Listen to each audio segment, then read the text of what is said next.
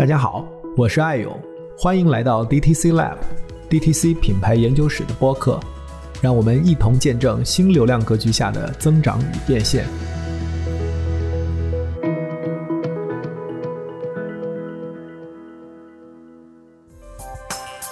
本节目由创意播客厂牌 BeyondPod 的超声波制作播出。各位听众朋友，大家好，欢迎来到 DTC Lab。啊，现在是周日的一个早晨哈，我在北京，在博客公社的录音棚里面，坐在我对面的嘉宾呢是南天老师。我们今天有这一次录音的机会，也是我们一位宝藏听友哈，金佳同学介绍我认识南天老师。然后昨天周六在国贸大酒店听南天老师从早到晚讲了九个小时的课。今天早上在他回南京之前，我们赶在最后一点点宝贵的时间跟他来去做一个交流。首先，先请南天老师跟我们的听友打个招呼吧。大家好，我叫南天，南京的南，锦上添花的天，现在是一家私募基金的创始人。小宇宙的同学应该对南老师不陌生，有志有行第一期就是跟南天老师的对话，大概是二零二一年的八月份，差不多。呃，那是南老师第一次录播客吗？啊，确实啊，第一次录播客，在他们家自己的棚子里。啊，那次感觉怎么样？后面受到了一些什么样的反馈？其实也没想太多，因为那个时候啊，有志有行在做更多的服务和触达嘛。梦岩说有没有可能我们聊一个什么也挺好，而且我和梦岩比较了解啊，比较投缘，所以说我们确实没有准备什么提纲和什么，到那就反正聊呗，就这么聊下来，也比较自然。梦岩创业很不容易，大伙儿都看你眼里是知道的，所以呢就会说也聊一聊那些到底反思了一些什么，或者说触动我们的地方是什么。咱们不少朋友啊，知道一些背景的，就听起来会感觉到挺有感触的。事后也都跟梦妍啊跟我说了，说感觉挺好的。从那之后呢，我也确实意识到播客还是个蛮神奇的东西，对吧？因为那个视觉进入人的心灵内心和听觉进入人的内心不太一样，视觉可能更容易震撼人吧，shock 一下，但是听觉更容易慢一点的就能够进入到这个里面，这感觉是更好的。对，金佳也是在负责，就是你们机构的一档播客节目哈，也是我最早注意到，就是我觉得金融投资机构来去做播客，虽然有很多，但是大家的做法其实是不太一样的。像您昨天分享讲的这个用户型企业的这个思路，我觉得播客也是你们跟用户关系经营的一部分。所以，包括我看您也在 B 站坚持做直播，像昨天这样的活动已经是第三十九期了。也就是说，你们长期这样就是跟用户做这种非常深度的沟通，所以都让我感觉眼前一亮。因为我自己做这个电台，关注 D to C 的这样的一个模式，其实我一直觉得，虽然这个概念是叫 Direct to Consumer，但是很多的从业者或者很多的人会把它放在一个流量环境的视角里面来去考虑，而且从术的角度来讲，更多把它认为是一种打法。但是，就像我们前期也会有好多期节目，很多的嘉宾，不管是他是从业者、操盘手，还是一些专家，他其实最后都提到用户经营这样的一个理念。所以，这个其实是我自己非常 buy in，也是特别希望借由这个节目能够跟更多的听友去分享的。所以，我想就是回到您这边，我觉得也是一个非常有意思的案例。在一个非常大家可能关注度高的美妆啊、日化呀、服装啊这样的一些大快销的这个领域，是大家都比较容易接触到的。那对于像金融这样一个相对垂直专业的这个领域，我觉得这种做法一定是相对来讲，在目前来看是稀缺和少见的。所以您跟我们简单介绍一下的经历，以及您是怎么开始考虑用这样一种方式来去创业。是这样，先说一下，就是大概跟朋友们介绍一下一个背景啊。就是我之前最早呢是在实业里面工作的，确实蛮喜欢投资的。十九岁的时候，无意当中看到了巴菲特的一本传记啊，人大都是中国人也是这么开始的吧，人都一样，都很俗的很。但是这个里面挺打动我的什么？到今天我还觉得他谈了很多看似是商业，实则是人生选择的问题。比如说你为什么要投这样企业？为什么投了这个企业之后应该这样，不要那样？为什么说不要着急？为什么不要乱做生意？说实在的，我觉得还是有些底层的东西。其实老八讲东西带点价值观的嘛。说回来，所以终究呢，我觉得投资很带劲儿，挺好玩的。后来就加入了一个券商。那券商呢，从经纪业务做起，然后自营就是管自己家的钱，再到发资管产品，管公众的钱。在这过程当中呢，我发现好像和我当初的想法不一样。不一样最大问题什么呢？是因为金融机构是个标准化运作的东西。第一点，它考虑问题、做投资、做很多事情，它是偏金融视角，站在一个服务全社会的角度去考虑问题。相信大家马上就能意识到了。那比如说，可能我们个人会有些个人的主张。不同关于时间节奏的投资，一些不同标的的投资，说到底是不是说我们和机构冲突呢？我觉得不是，是因为机构考虑是服务整个这个面，而我们其实是在有取舍的，是有些偏好的希望说，我就服务某一群人或者投某一种的企业。那站在当时我辞职出来，二零一四年办私募的时候，我最大的想法就是说，我不是想去做个金融，我是想去投个商业投资。所以我们最早的时候说我们自己叫商业投资，是这么叫自己来的。这样就有很自然的问题啊，就你在二级市场做商业投资嘛，那么你就会把企业的商业模式啊、企业怎么经营啊，看得要比估值更重要一些。那么呢，我们也做了一些实证研究，证明了短期看可能是金融的事情对于价格的波动影响很大，但拉长看呢，也确实是企业的基本面、商业的本身起很大的作用。那很好嘛，这就开始不停的研究商业，不停的问 why，那为什么这么做呢？为什么不那么做呢？为什么这样做会好或不好呢？我们不断的前进的，在这过程当中，比如说我昨天艾老师也听到了，可能说我们觉得技术驱动很重要啊。那么在技术这个为人类社会带来增量最好的光明的结果之间。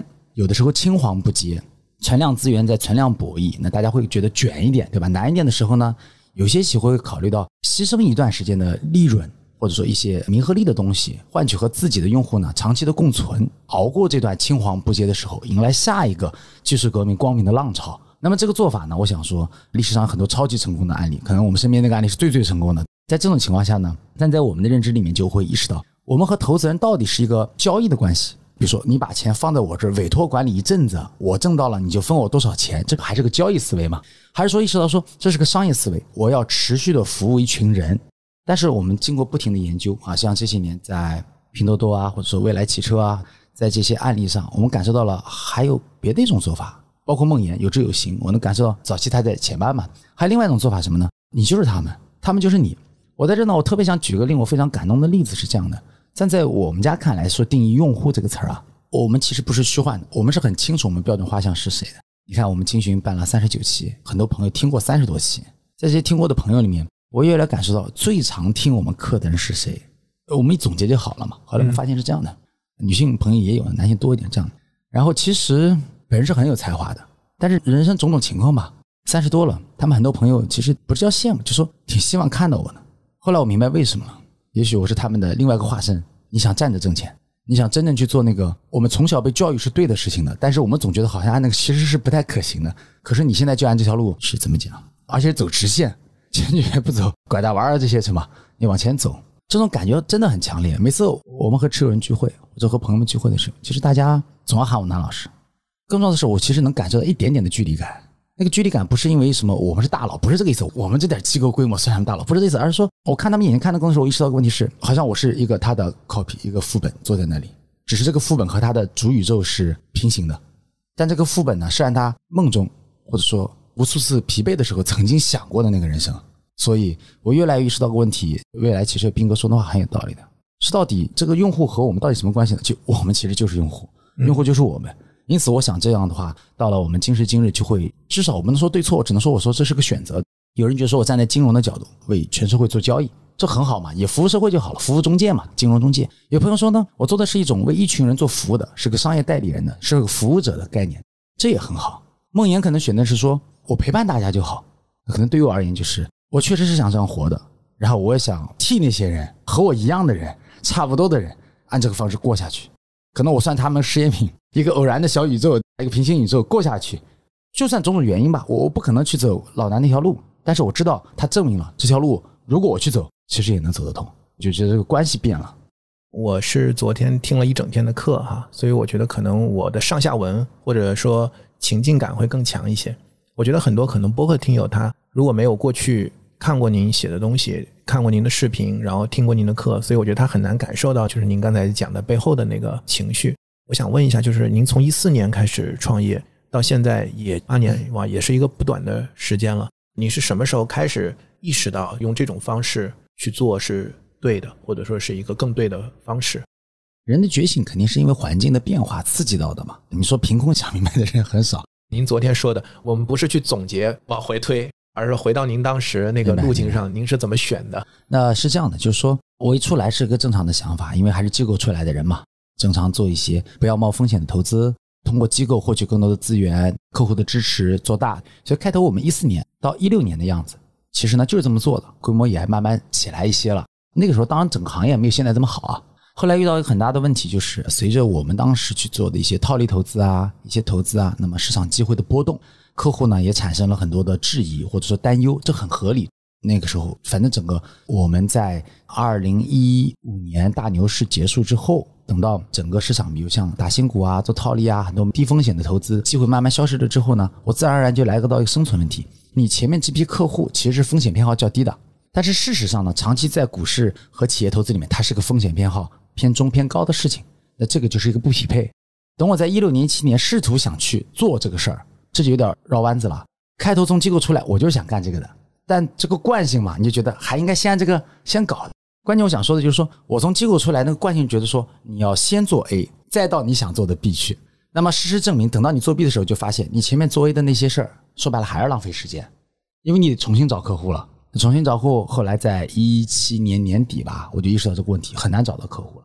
在以前房子还是涨得比较好的时候，或者说大家有很多理财产品可以选的时候。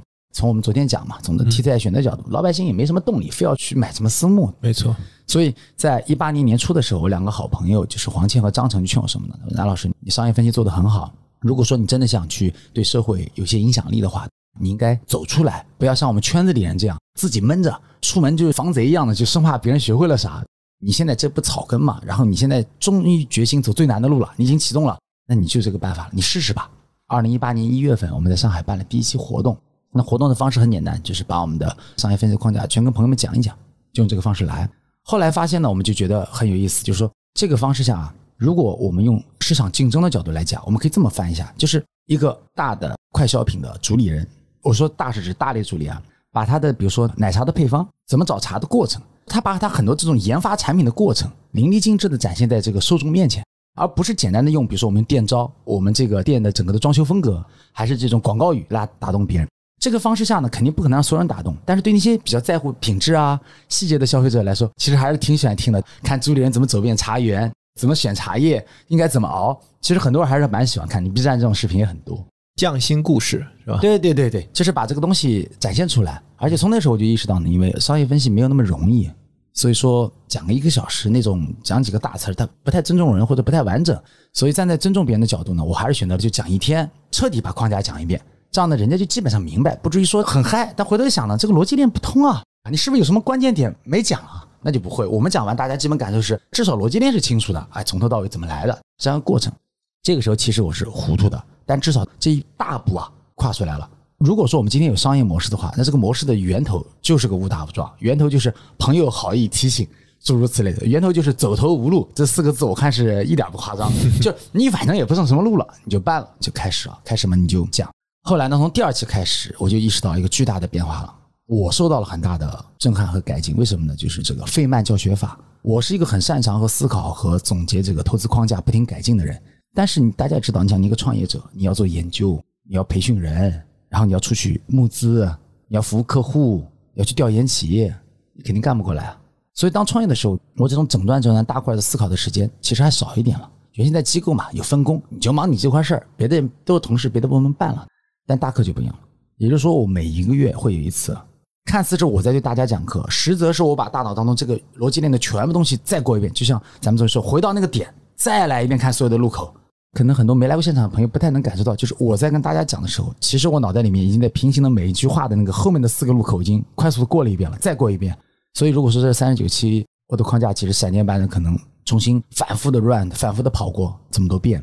在这过程当中，我把每个月思考到的新的东西再放进去，所以我们家你也知道比较骄傲，我们在讲义跟第一期连一个字儿都不会一样。所以反过来讲呢，是这么个东西让我产生了一个持续的迭代。而且我们大多数的以前从券商就认识我的朋友都会说，你这几年的大脑的速度太快了。我们以前也许能听懂一些，或者听懂不少，现在感受就是全场是震惊的状态，回去要琢磨很久的状态。就是我不是在卖呢，我只是想说，这种费曼教学法，一天我不会接一个电话，不会看一下微信，从早到晚只有这一件事情。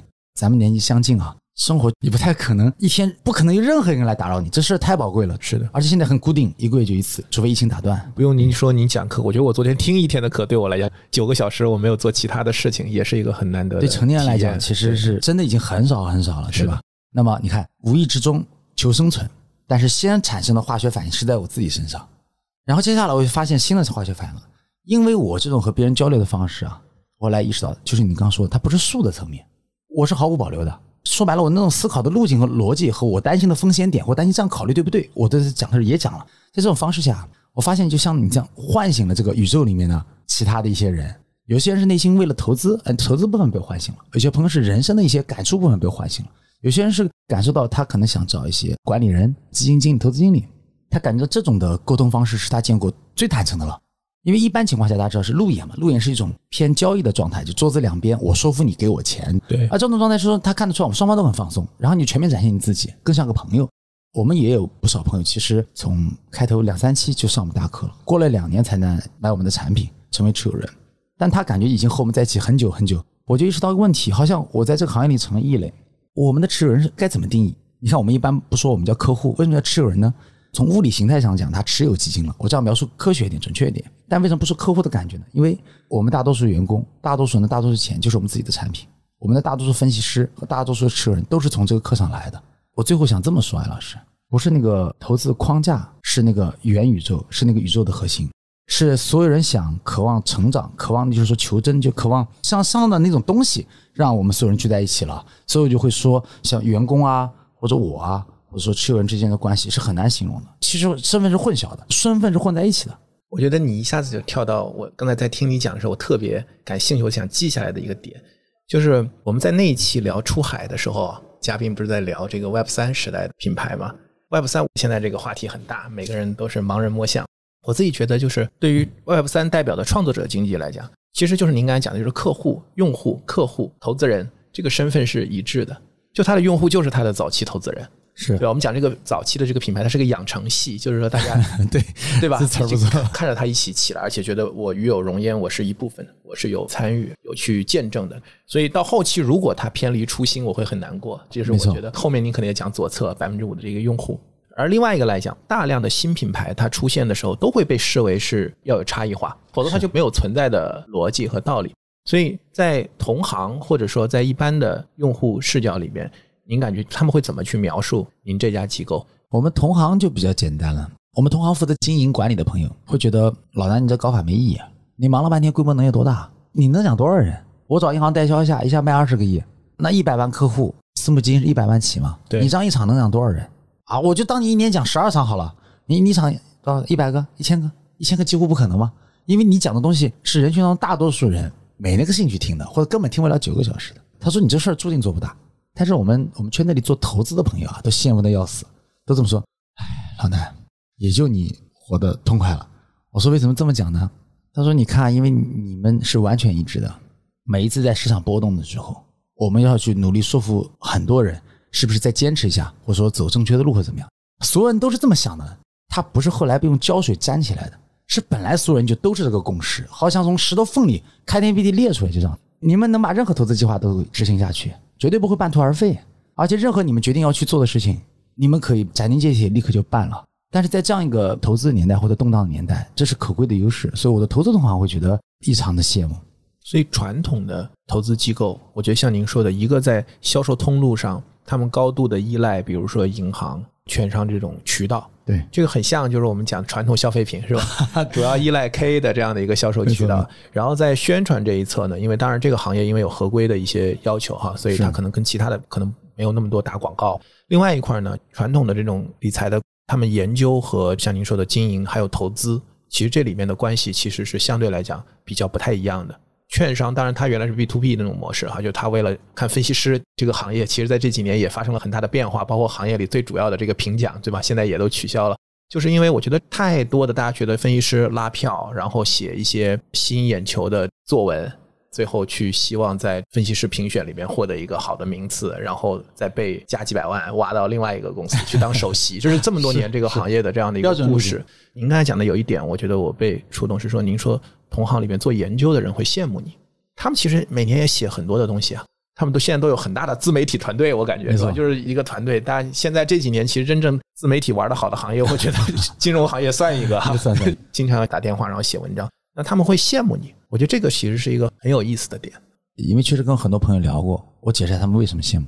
他们其实研究的资源也蛮充足的，说句难听的，刚毕业的小弟弟小妹妹也很多，杂事可以让他们干。对，但是呢，考虑到他们本质上也是一个资源经营、资源交换的盈利模式，因为券商就是咱们这个部门是这样做的嘛，他们还要花很多力气在这个资源运营上。其实他们原先都是读书很求真的人，大多数人其实你看学历都很高，尤其工科的还蛮多的，对不对？实实在在学出来的。我有的朋友就这么讲：老南，你研究一个问题，你可以真的一直问 why 下去，你不管那个问的问题有没有意义，能不能完成今天的考核任务，还是别的什么都没有，你只是觉得这问题该问，你就会一直问。如果能问了能跟投资有关系，你就高高兴兴办了。我现在形成一个条件反射，我问了，和我所在的这个平行宇宙没有关系。那么我内心是想去再做做研究，把这事搞明白的，都有这个求真的念头。所以我想在这个环境下，求真做不到呀。这个扭曲对他们来讲，其实心里面，我觉得我大多同行最大的奔四的原因是这个原因，不是因为做私募，大家以为可能说啊多赚很多钱，其实不是的，因为。真的去经营一个小型的私募，对吧？你其实这个成本啊，所有东西都是很大的，不确定性是很高的。没有规模效应，对，没有规模效应嘛，对不对？或者规模很难起得来嘛？不是这个原因，而是很多朋友去奔驰最大原因是说，我是不是从今天开始起，我总算可以研究一些我想研究的了？如果我觉得对的事情，我可以真的就去投了。后来发现不行，如果你的就像我们昨天老说莫里斯讲的笑话，但是真的，你的价值观、你的很多行为模式是由你的能量获取方式决定的。问题是，他奔四了之后，他可能还是由这个代销的。或者那个注入的资源，到头来他发现只是从直接考核，还是改成了地心引力，那其实还是一回事。他内心深处，他明明作为一个工科生，比如说研究材料的、研究计算机的，一路走来这肯定人中龙凤了，绝对没问题。但是慢慢慢慢变成说研究求真没有意义了，就是和他能把规模做大，和他挣到钱没有关系了。他内心其实是有痛苦的。我觉得认识的绝大多数的投资经理，真的挺有底线的，真的有操守。只是说这种商业模式或者上一个时代的商业模式不适合现在的时代之后，还变成这样之后呢，对人产生这种束缚呢，使得这种矛盾和冲突越来越大了。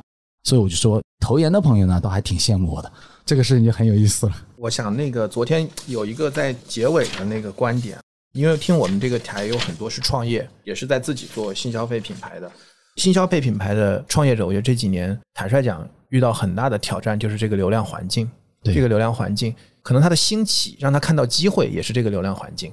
然后现在可能让他觉得很痛苦、很受挑战、很煎熬、很绝望，甚至某种程度上来讲，也是这个流量环境。所以在这样的一个流量型的这样的一个打法和对立面，就可能就是我们讲的用户经营的这个思路。其实我觉得是一个很重要的一个话题，讲用户主义啊，讲这个用户型企业，我觉得是您非常重要的一个主张。包括我觉得您也是在践行这个主张。按照用户型的这个打法来去经营自己的公司和用户的长期和深度的关系。然后您讲到一个点，就是说流量开局、用户定局，不如你直接一开始就选这条路，难少有人走，但是长期一定是更正确的一条路。就讲直接起手就是用用户开局来去建立秩序，趁早来去繁衍这个种群哈。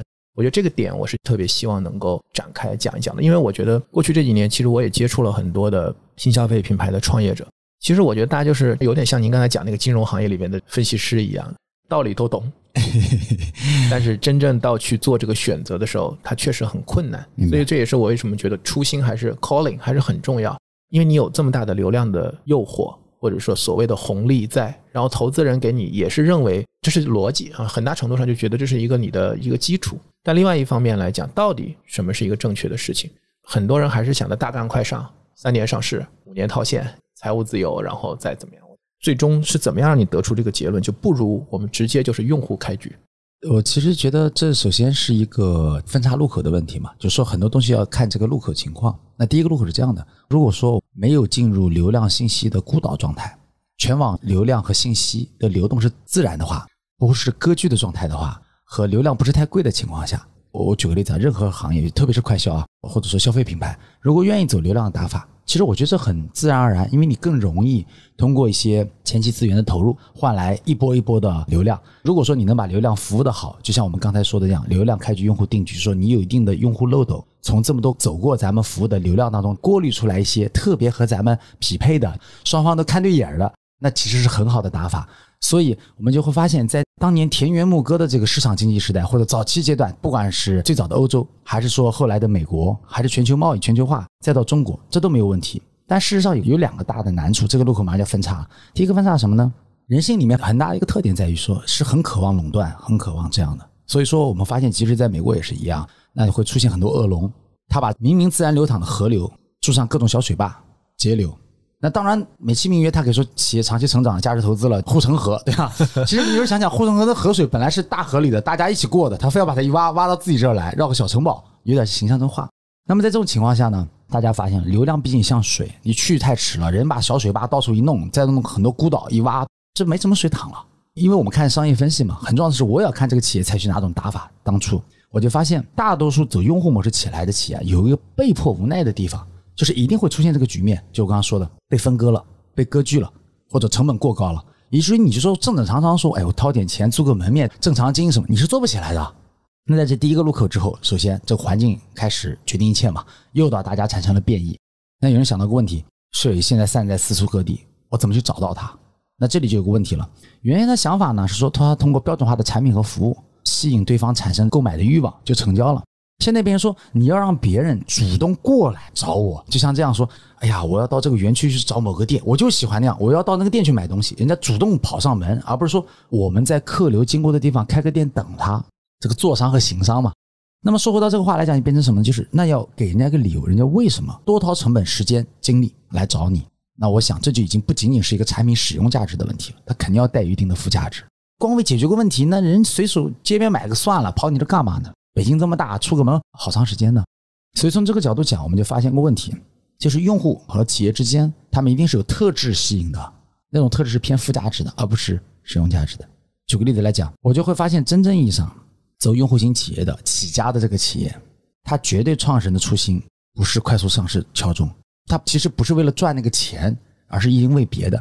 就像我我们家自己做的那个有一期视频，蛮喜欢的，稍微广告一下，是 B 站上叫写狗。那期我觉得讲的我太精彩了，在那里面讲的很重要的问题是什么呢？其实 Nike 的创始人是个无赖，是个混账。这是混账的词有点怪，但真正的不一样是什么呢？是那个鲍尔曼教练，他做一切是为了什么？是为了让那些热爱跑步的人跑得更快一点。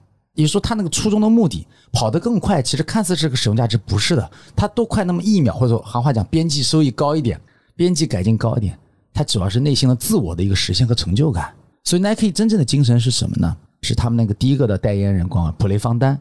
真正的创造一切的人是鲍尔曼教练，还有他们家真正去站在用户立场去服务的人。我只能这么说，Nike 的老板奈德菲尔奈德坦率讲是个混账，是个无赖。他利用了身边这些人，但是反过来讲，他有街头智慧，就说这些人满足了用户的，他把整个商业故事和帝国搞下去了。那说回到我们讲这个故事。我今时今日，如果有人问说，哎，老南，要是说有些朋友想打用户型企业，你会不会给到我一些去过滤它和看它的清单？这个我想艾老师你可以理解，因为我们是偏投资嘛。对我们分析师一般的诉求不是说问你怎么创业，是说你怎么挑它，怎么过滤它这个想法。对，我说这样的嘛，我们来看一看，如果顺着刚才讲，第一个，现在这时代正常不正常？如果这时代特别正常，那首先这个对用户型企业成长是不利的。为什么？因为大家没有太多的那个附加值诉求。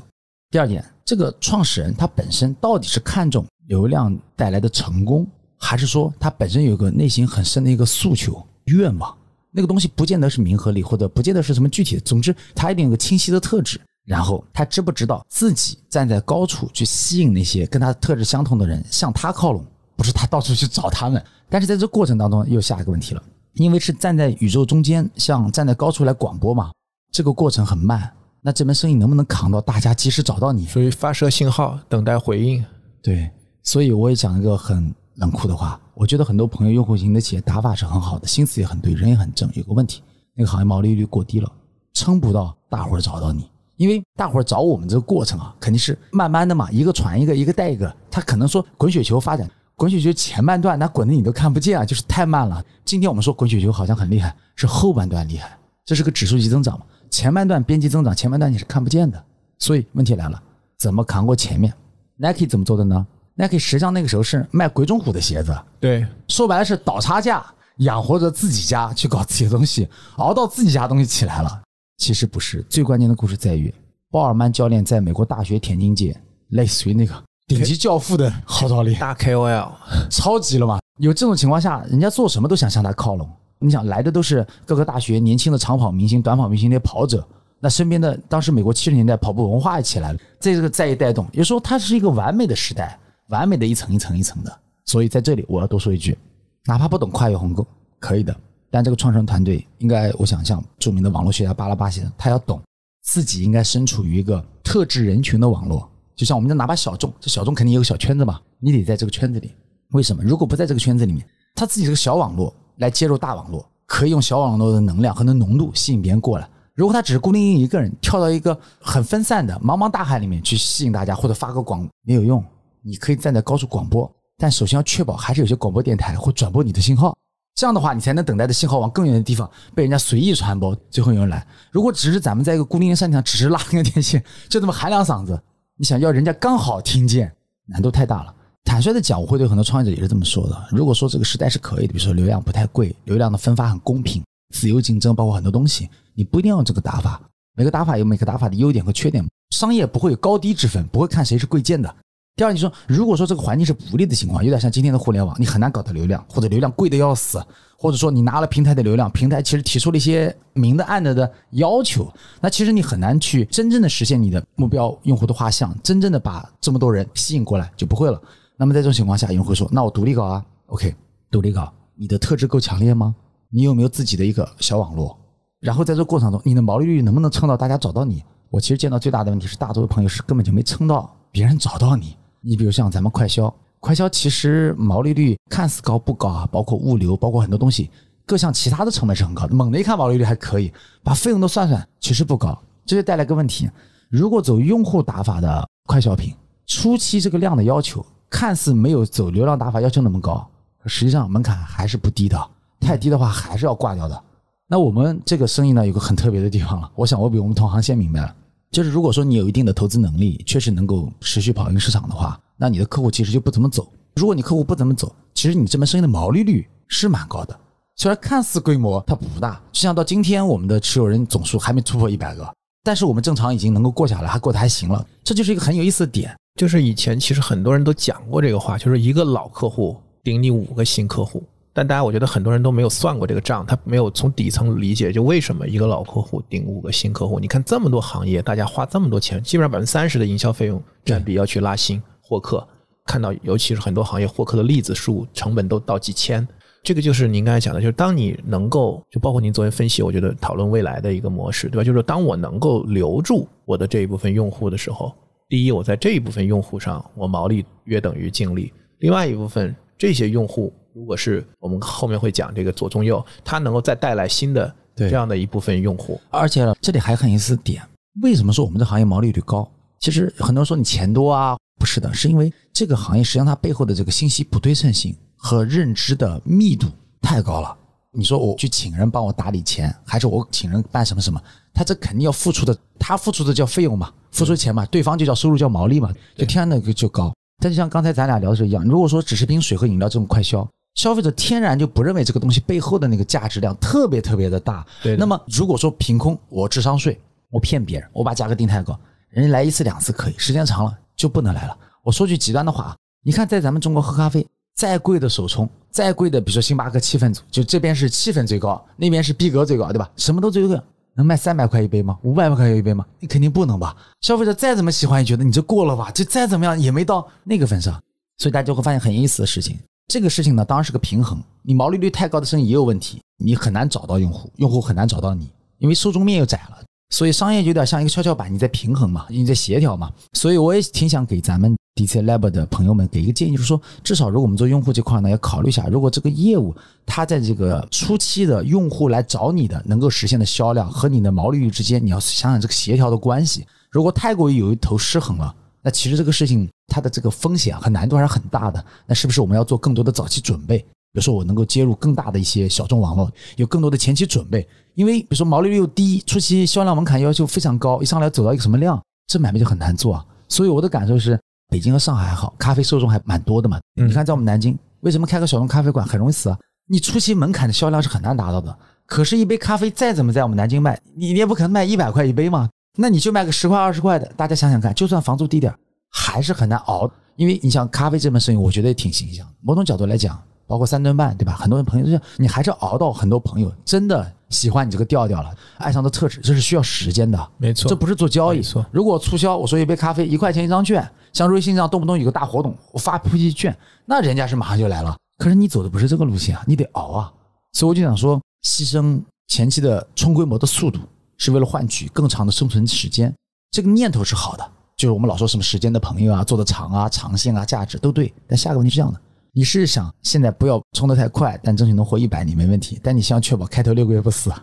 所以这个问题就我说回来，我想我们行业有个很大的特殊性在于说，也顺着刚才咱俩聊的，正因为我把我们这个信息对称了，认知充分和我们的持有人、潜在持有人充分沟通了，一个月有个大课。每周六有个直播，那直播我们不聊股票，但是可以聊各种对世界的看法、认知认知。那么实际上，把一个双方寻找对方的成本变成一个很自自然的双方低成本，自己在家里用手机慢慢就了解了，然后有空到现场来感受一下这个过程。实际上我把它降下来了，但是他还是认识到你的这个认知量是值钱的，他还是愿意支付，比如说这样一个委托你的成本。所以这就使得一个有趣的问题，我还是能挣到这个毛利，但是站在客户那边，站在潜在客户那边。他成为角色，把客户转变为用户主义企业的这个持有人，他内心反而觉得他节约成本了。没错，因为他并没有增加他的成本，对，他在市场上去和其他的机构合作，他仍然也是这样的一个成本，但是你创造的额外的这个增量的价值对他来讲是巨大的。对，而且我还特别想强调一点是这样的：问题是我们行业因为对这个投资技巧还有很多是讳莫如深嘛，所以带来下一个问题，它是永远是黑箱状态，就是你成为客户了，他还是不愿意告诉你，对吗？因为他是这样想的：我告诉你了，你不就抄我作业了吗？自己买股票了吗？你就不找我了呀？这就好想说你只有一招鲜嘛？那我们的持有人为什么不会有这想法呢？换过来讲是这样的：如果你做用户主义，你是代表他们去做事儿，对吧？你是打算成长的吧？你只要一直成长，他肯定想想，你替我一直成长，我干嘛要去静态的弄过去的作业去抄一抄呢？这个想法本身就没什么意义嘛。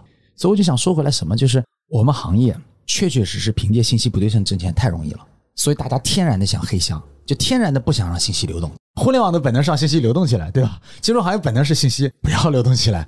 我特别有感触哈，就是我稍微回应一下您的这个说法。我创业做的是一个营销的公司嘛，其实我觉得本质上大家是同行，就是我们都是 professional service industry，就是一个专业服务的行业。本质上我们是通过提供专业的服务换得我们的收益。每个行业其实专业服务这件事情，就是意味着，就您刚才讲的，对客户来讲，他也可以自己做研究，它可以自建研究能力。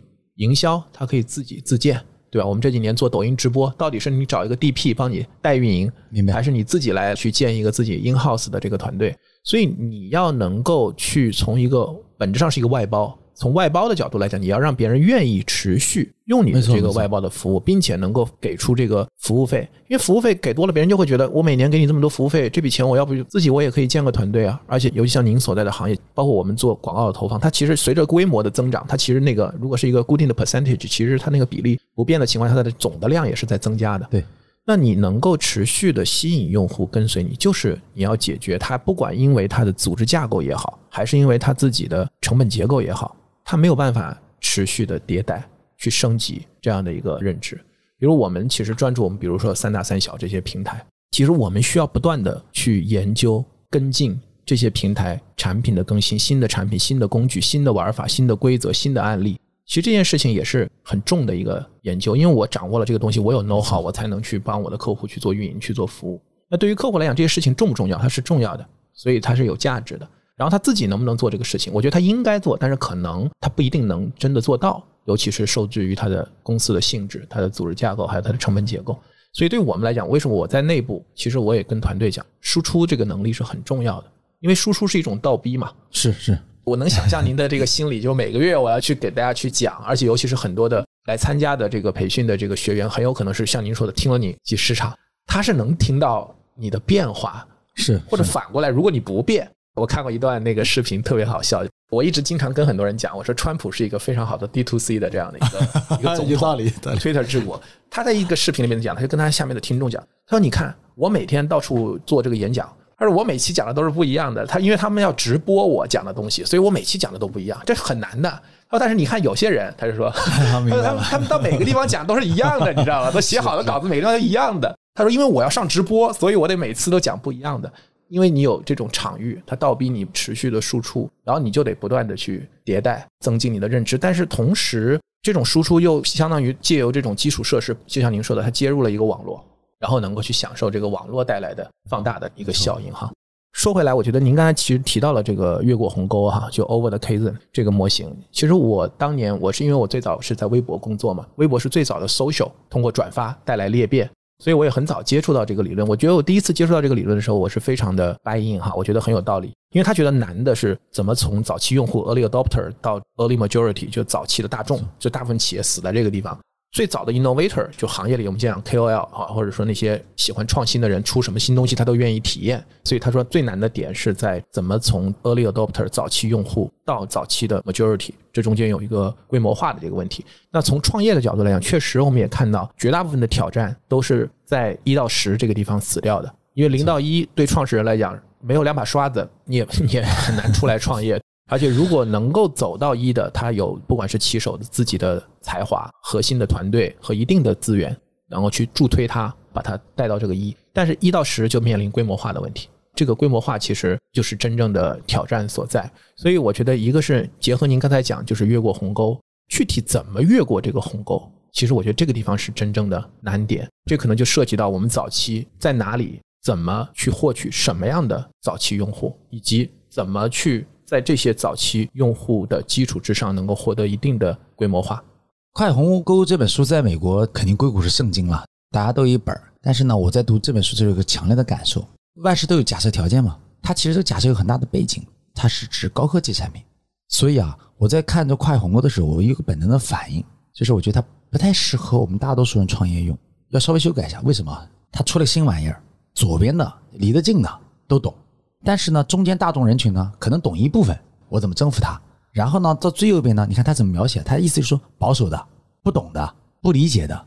他为什么老强调这个词呢？后来想，这是高科技产品，也就是说，确实存在社会上有些人是死活就不懂的，比如说受限于认知啊，或者学习啊各个方面。所以他谈跨越鸿沟的是，要从懂这门科技的人，像略微懂一些的、有点犹豫的，把它跨过去。然后人多了之后呢，把这个赛道的科技标准。改成我们这个产品的标准。举个例子，你现在就想买个模拟手机，你买不到了。比如说，我觉得我学习这个大屏幕滑很难，你讲的都对，现在没得卖了，你就得买这个了。他谈的是一种高科技产品征服，你看这有两个关键词：高科技产品征服的概念。但是我感觉啊，我们这世界上大多创业者啊，首先他们拿出来的东西，这个高科技的成分不足。就算有，也没到骇人听闻啊，或者惊世骇俗。很多都是微创新或者概念上的一个新的概念。而且还有一点什么呢？大多数人其实面临的创业环境啊，他自己心里明白，不太可能谈征服这么庞大的词儿。真正在中国跑，这中国大的简直没边儿了。那你会怎么想呢？应该想法是，我觉得这么改，就是问一个不太高科技的东西，人们曾经见过的东西，如何让周边的人开始，让越来越多的人群能够喜欢你，蔓延开来。所以呢，我们后来自己家啊，就我们青寻黑化呢，就把这个跨越鸿沟理论，比如说他说左中右吧，我们就改成了左右中，而且更重要的是把这个征服呢改成了蔓延这样的词儿，我觉得更形象一点，而且更贴近我们普通创业者渗透渗透蔓延，对我们普通创业者对吧？对，过程当中呢，但是我觉得坦率的说，跨越鸿沟这本书讲的所有的方法论，具体的细节都是废话。到创业的时候，你大家也知道，具体情况具体看。其次呢，这个讲的呢，大方向呢，它肯定是这个样子，比如说你要龙卷风暴啦。到了主街你要怎么样了？其实细推一下，到那个经营场景，你自然会想明白的。然后就是开头把三种人弄明白。我们青训版本里面呢，就把他这个改成这样了。什么叫左侧人群呢？左侧人群就是他其实还没有看见你用这个不太高科技的东西做出来的事实，但他觉得你的人跟他很对味儿，他觉得你和他是一路人，你应该不会骗他。他觉得你确实是在往身上努力在干着的，而且你这个努力的迹象行为他看见了，他只是说那个结果还没看到。因为相信而等待看见。第一波人，所以呢，我们现在就可以拉出来啊，听众朋友，我们可以拉出来一个光谱，一头是感性，极度的感性，一头是极度的理性。现在我们来看看右啊，这个光谱的左右，我们从跨越鸿沟的左中右改成了一个跨越鸿沟嘛。现在我们改成了说一个人感性还是理性的光谱，这个光谱的左侧是感性，右侧是极致的理性，中间就是半感性半理性。最后一边的人是这样的，我不管你现在有多少人支持。就算全世界的人都支持你，我也不管。你必须得让我看到事实。我是极度冷酷的人，你给我看到事实，我才能相信你。他们叫因为看见而相信。但是相信朋友们都已经感受到了，咱们市场上大多数的受众，大多数的人群，总体来讲的是中间人群。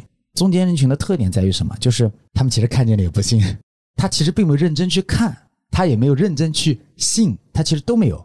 我再重复一下，左侧是什么？很早就来支持你，他们特点是他们相信你，他们等待看见。最后变成什么呢？是我不管有多少人，你让我看见了事实，我才相信你。中间人最大特点是，其实他没有认真的看，他也不会真的信，他只是混在中间往前走。所以我们后来发现，从不太高科技的产品蔓延的角度，最好的方式是一种渗透。渗透的方式就是，无论渗透到哪里，那里的左侧和右侧都说你是对的，你是好的。那么中间人群会不知不觉，就让我用快消品来比个例子哈。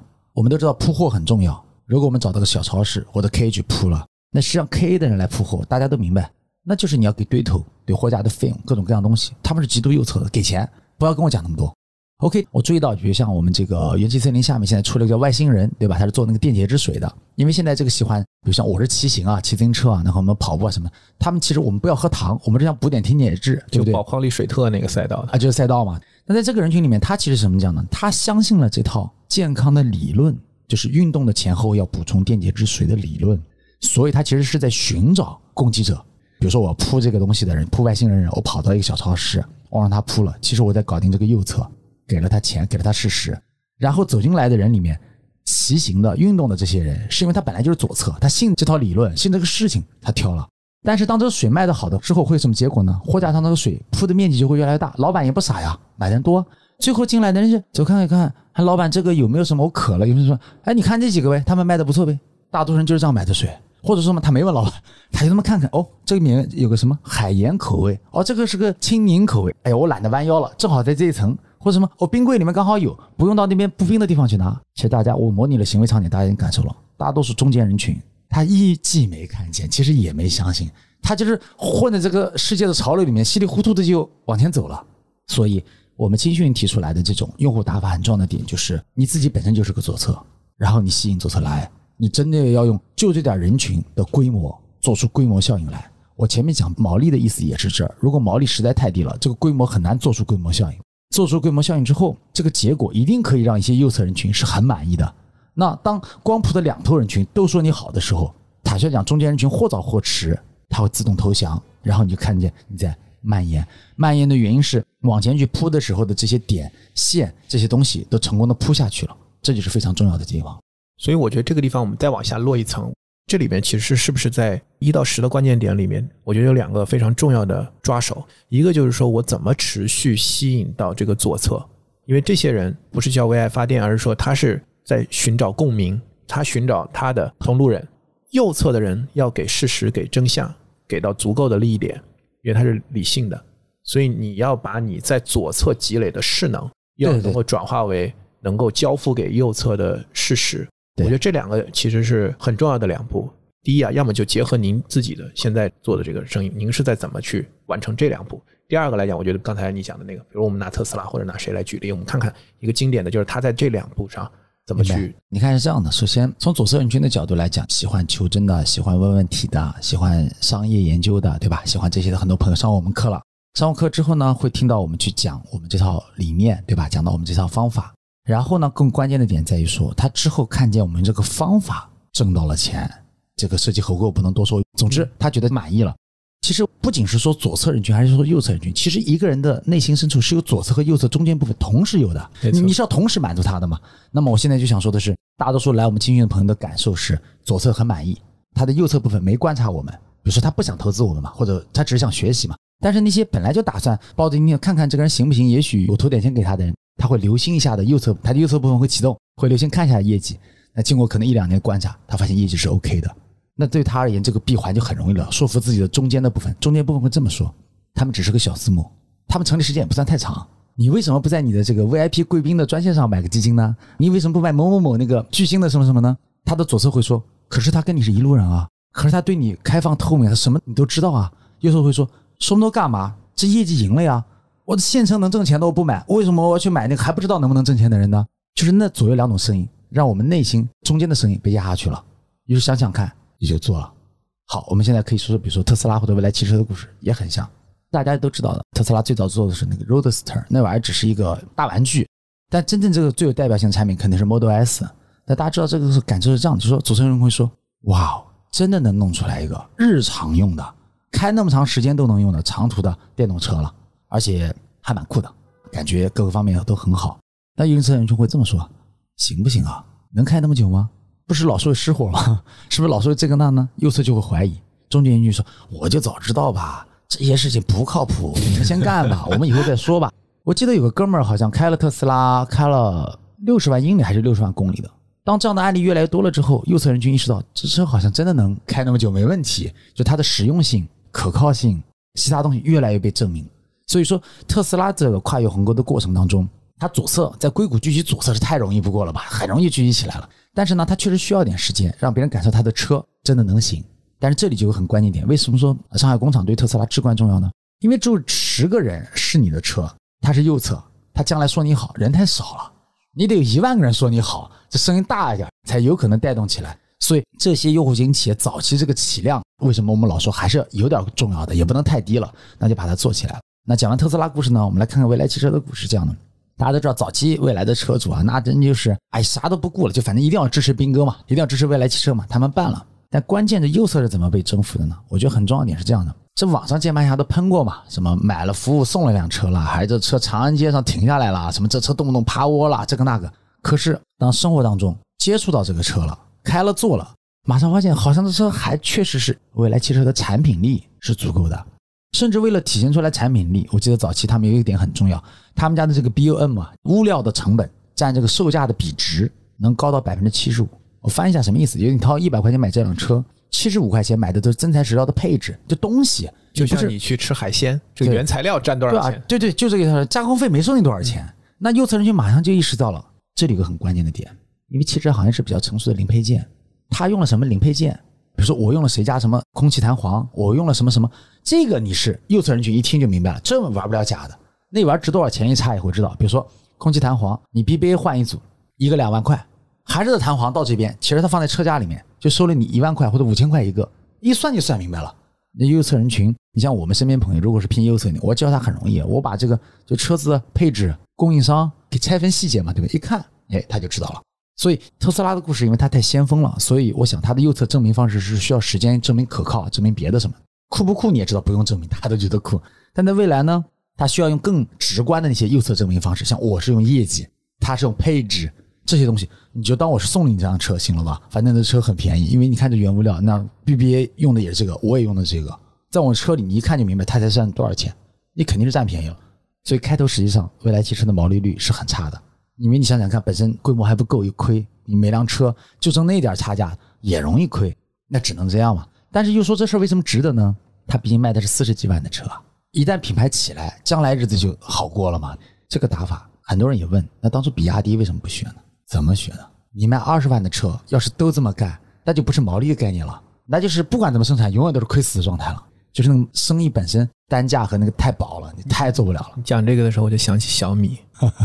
其实因为小米当年啊起家的时候，它也是最早。如果讲 D to C，我觉得小米应该是最早 D to C，没有店，自己在官网上卖，做内容，做流量。当然，我在我们微博那个时候也是很重要的一个案例。我觉得它也是左侧起步，为发烧而生，然后给理性的用户看参数、跑分，就这个意思。技术玩家一模一样一模一样然后再往下走。当然，小米现在也要造车哈，大家也都知道，小米想把价格再卖起来，想把自己再往上抬。其实可能就是因为这个价格带和这个品类，比如说两千块钱的价格带，就有点像您刚才讲比亚迪这个问题，它会长期可能是一个限制，对，限制了你进一步再给右侧交付更高的价值的这样的一个瓶颈。你得把品牌力做起来，你得能卖出五千。你在五千上你能交付的这个价值和两千，这肯定都想为用户创造价值，但你得涉及到资源啊，你有多少资源能够去给用户创造价值？所以我们最后发现，小米最后的做法什么呢？它做的是减法，就是说它再用漏斗再筛了一层，从它左侧和右侧当中筛了一下购买力更强的一波人。小米也推高端机嘛，但是这个想法大家有没有注意到，就是先低后高的升级打法。第一个累，第二个高端的这个规模往往不会很大，因为这个底盘儿它是由这个过滤出来的嘛。但特斯拉跟未来打法呢，就先尽可能最大限度的撑大高端的高度和高端的宽度，这样其实它这个往下面做低端的时候，他们就极其好做了。所以就是个先易后难和先难后易，对，从下往上打难死，从上往下打势能在，对？品牌没势能嘛，对吧？对就很难做。再回到我们具体干，其实您刚才也提到了，就是说右侧我要看实用价值，左侧是我们简单说为爱发电，就是同路人寻找同路人，他要附加值，就是覆盖情绪价值、社交货币的价值，就是这一些其实对他来讲比这个功能性其实更重要。重要。但我觉得我作为一个创业者，或者我们换位思考，我们是一个新品牌，它在初期它面临的选择，就是在一开始我到底是打功能性，还是一开始给足情绪价值？同时，我要考虑在定价侧对我的生存毛利的一个保障。是，我觉得这个三角形其实是真正的挑战。如果我一开始我们看到有的品牌一上来，我给很多的附加价值，把情绪这一侧做得很足。绝大部分用户肯定会觉得你是装逼，简单来讲啊，就是对吧？因因为你往往这种品牌，它可能定价也不会低哈，因为想得很清楚这个创始人，但他可能就是在交付事实给右侧的时候，这是他的坎儿。对吧？有的我觉得看到很多的，就是说他一开始自己对自己可能有一个相对清醒的认识吧，可能他没有那么大去够一个特别大，因为我们大量是平替，说白了，明白这几年很多都是平平替嘛对对，都是平替逻辑。那我就给一个价格带，相对来讲是可以的，打性价比。其实感觉一开始起手是给右侧在看，但可能左侧的这个势能就不足。给右侧看很容易说到底，慢慢慢慢不知不觉又回到流量的老路去了，肯定会不知不觉的。所以走左侧起家是很难的事情嘛。而且就是我们喜欢讲的左侧起家，其实也有聪明的办法。说到底什么？就是你借用的左侧的那个附加值啊，或者情绪价值啊，那个共识啊，本身得是个正能量型的，而且特别大的。就像咱们说 Our Boss 这样，他说碳足迹，哎，大家注意，碳足迹是说这个词儿本来是很拟人化的、很形象的吧？可是当他在鞋垫上真的印个数字给你看的时候，你觉得这个足迹这个词儿在鞋垫上看到还特别有意思，所以他其实在调用的是环保足迹，就环保的这个共识。所以讲左侧如果能够借用的共识的土壤是大的，是正能量的，那么讲说创始人如果说也比较擅长这个的话，那么就好很多。说白了，第一个就跟你说，人家没觉得他太装。我举个例子，他们家做羊毛鞋，做桉树叶的鞋子，他说他环保，这个你也信了。他要是又用个什么弹性材料或者这个那个，你肯定想说这有啥环保的？你不就硬装吗？或者说像阿迪达斯那什么时候到海里面搜那个扔在海里的瓶子，做了些衣服，做了些鞋子。我的感受什么呢？挺环保的。下一句话是，这肯定吃饱了撑的。你从海里面捞那个废旧瓶子，你能做多少？说白了，不就有点作秀的感觉吗？就像你刚刚说的，如果借用的土壤共识是自然的，而左侧做这个事情的手法让右侧觉得也是自然的，不是那种强扭的，对吧？硬弩的，就前天往上架设的，就好很多了。但是如果把重心一上来放在右侧呢，这就会出大问题，因为毫无疑问，你肯定渴望销量。那最好的方法是把价格带再低一点，但是这个东西很微妙，就一旦开始移动了之后，你最后吸引来的并不是右侧。如果真的都是右侧也就好了，将来再找左侧吧，对不对？不是，吸引来的往往是中间。我见过大多数用户打法创业的团队，一年之后的结局都是，他说他是左侧，你仔细打开那个东西看，一堆人混在一起，他自己都分不清楚，这才是常态，是因为他坚持不了，开头就是左边一直走的这条路，这个是个很大的障碍。我觉得那又回到一个灵魂问题哈，就是对创始人来讲，要想做用户型的企业，创始人是不是必须在前台？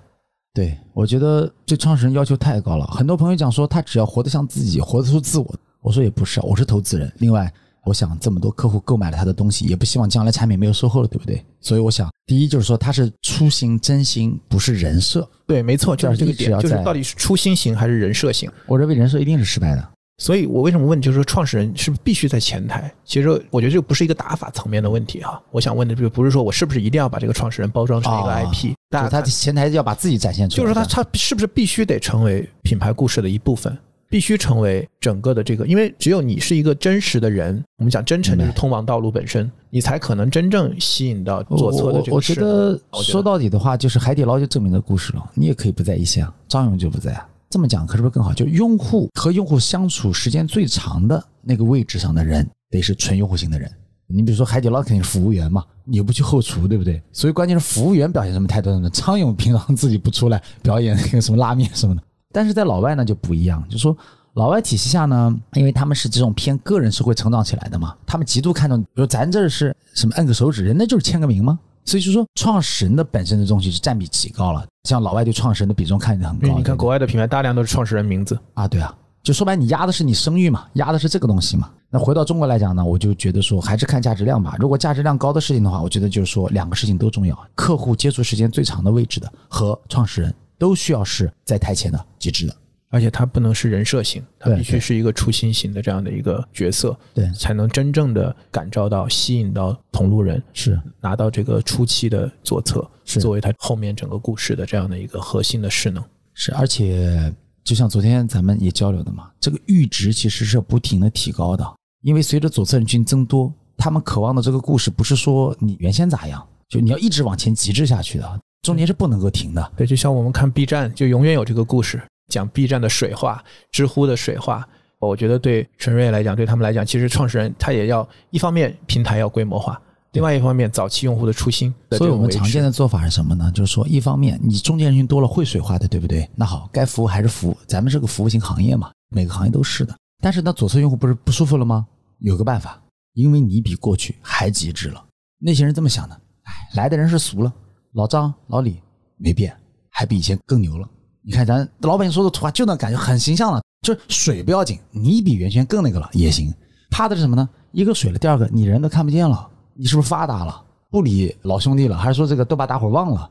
所以你得比过去更极致才对。你就会发现，欧美的创始人，尤其一些户外品牌，六七十岁还得去爬个雪山。我开个玩笑讲，他想不爬，那 CEO 啊，这个那个 CMO 嘛，创，哎呀，老板你一定爬一下，你再爬这不对啊，是吧？你架着得爬，着 就变成这样。我觉得其实今天时间的关系哈，南总接下来要赶回南京。但是我觉得今天我还是收获很大，谢谢啊。然后我也希望后面我们如果还有机会，我们可以再找一些对，找一些角度，找一些案例来去分析。因为我觉得您的框架也在不断的迭代，而且我是你左侧哈，是是是，应该能算是你的左侧。因为你想，金家邀请我去听这个哈，是吧？是是是，就像你讲的，你给他一个邀请函，让他去听这个九个小时，他也不一定去听，是吧？是的，录期节目咱们就录节目就好了。我觉得您的很多理论或者框架里面也跟我的很多的一些想法有交集，会有一些碰撞。所以，我希望后面，我觉得我自己的身份，我既是在观察和大家怎么再去做 D to C 的品牌，同时我自己，我觉得我也是一个创业者。过程当中，我觉得从您身上我学到的，不断的去迭代，不断的去敢于把自己真诚的展示在客户和你的用户的面前，不断的去调整、平衡左侧、右侧和这个中间人群的这样的一个关系，我觉得这个是非常有价值的这样的一个东西。谢谢，因为来之前我也看过，就是小宇宙嘛，我这个感受就是很强烈。确实是我们说物化，或者说强行给一个大词儿讲这个 DTC，还是真正把握这个到底什么是真正和用户做这个事情。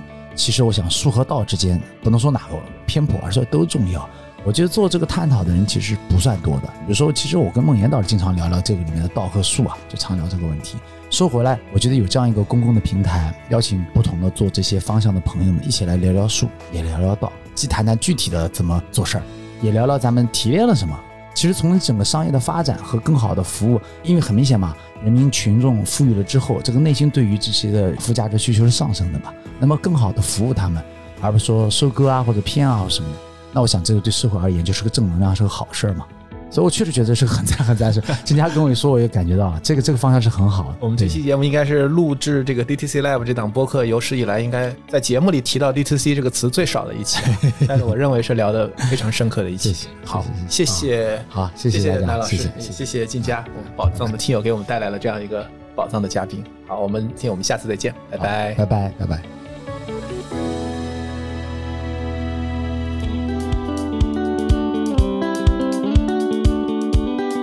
那么想跟我们进行更多交流互动的听友呢，可以添加微信 BeyondPod 二零二一，也可以直接在 Show Notes 下方找到我们的微信联系方式。好的，我们下期节目再见。